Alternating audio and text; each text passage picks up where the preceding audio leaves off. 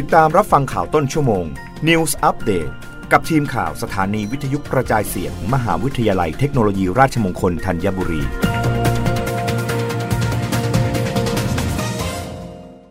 รับฟังข่าวต้นชั่วโมง โดยทีมข่าววิทยุราชมงคลธัญบุรีค่ะ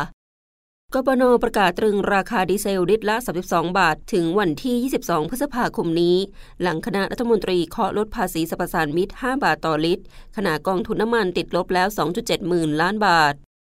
นายกุลิศสมบัติสิริ ปลัดกระทรวงพลังงาน เปิดเผยภายหลังการประชุมคณะกรรมการบริหารกองทุนน้ำมันเชื้อเพลิง หรือกบนว่า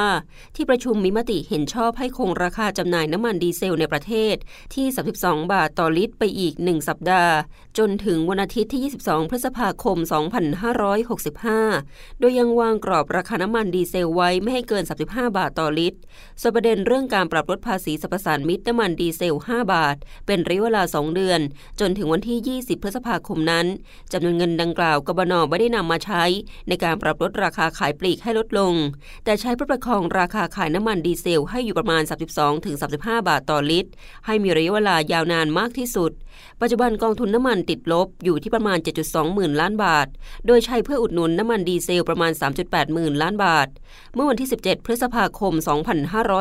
2565 ที่ประชุมคณะรัฐมนตรีมีมติอนุมัติ ให้ปรับลดภาษีสรรพสานมิตรน้ำำมันดีเซลลงอีกลิตรละ 5 บาท ตามที่กระทรวงการคลังเสนอ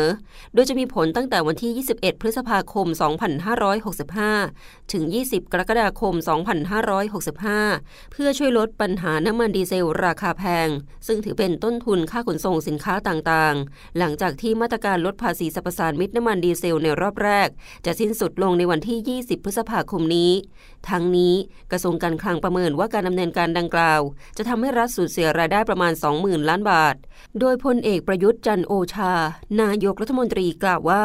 เรื่องนี้มีความจำเป็นที่จะต้องช่วยเหลือประชาชน และภาคการผลิตที่ได้รับความเดือดร้อนให้มากที่สุด เพื่อไม่ให้ราคาน้ำมันดีเซลขายปลีกพุ่งสูงขึ้น ตามราคาน้ำมันดิบในตลาดโลก จนส่งผลกระทบต่อค่าครองชีพ ราคาสินค้าอุปโภคบริโภค ที่จะปรับเพิ่มขึ้นตามค่าขนส่ง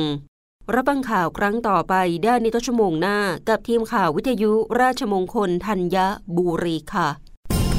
รับฟังข่าวต้นชั่วโมง News อัปเดตครั้งต่อไป กับทีมข่าวสถานีวิทยุกระจายเสียง มหาวิทยาลัยเทคโนโลยีราชมงคลธัญบุรี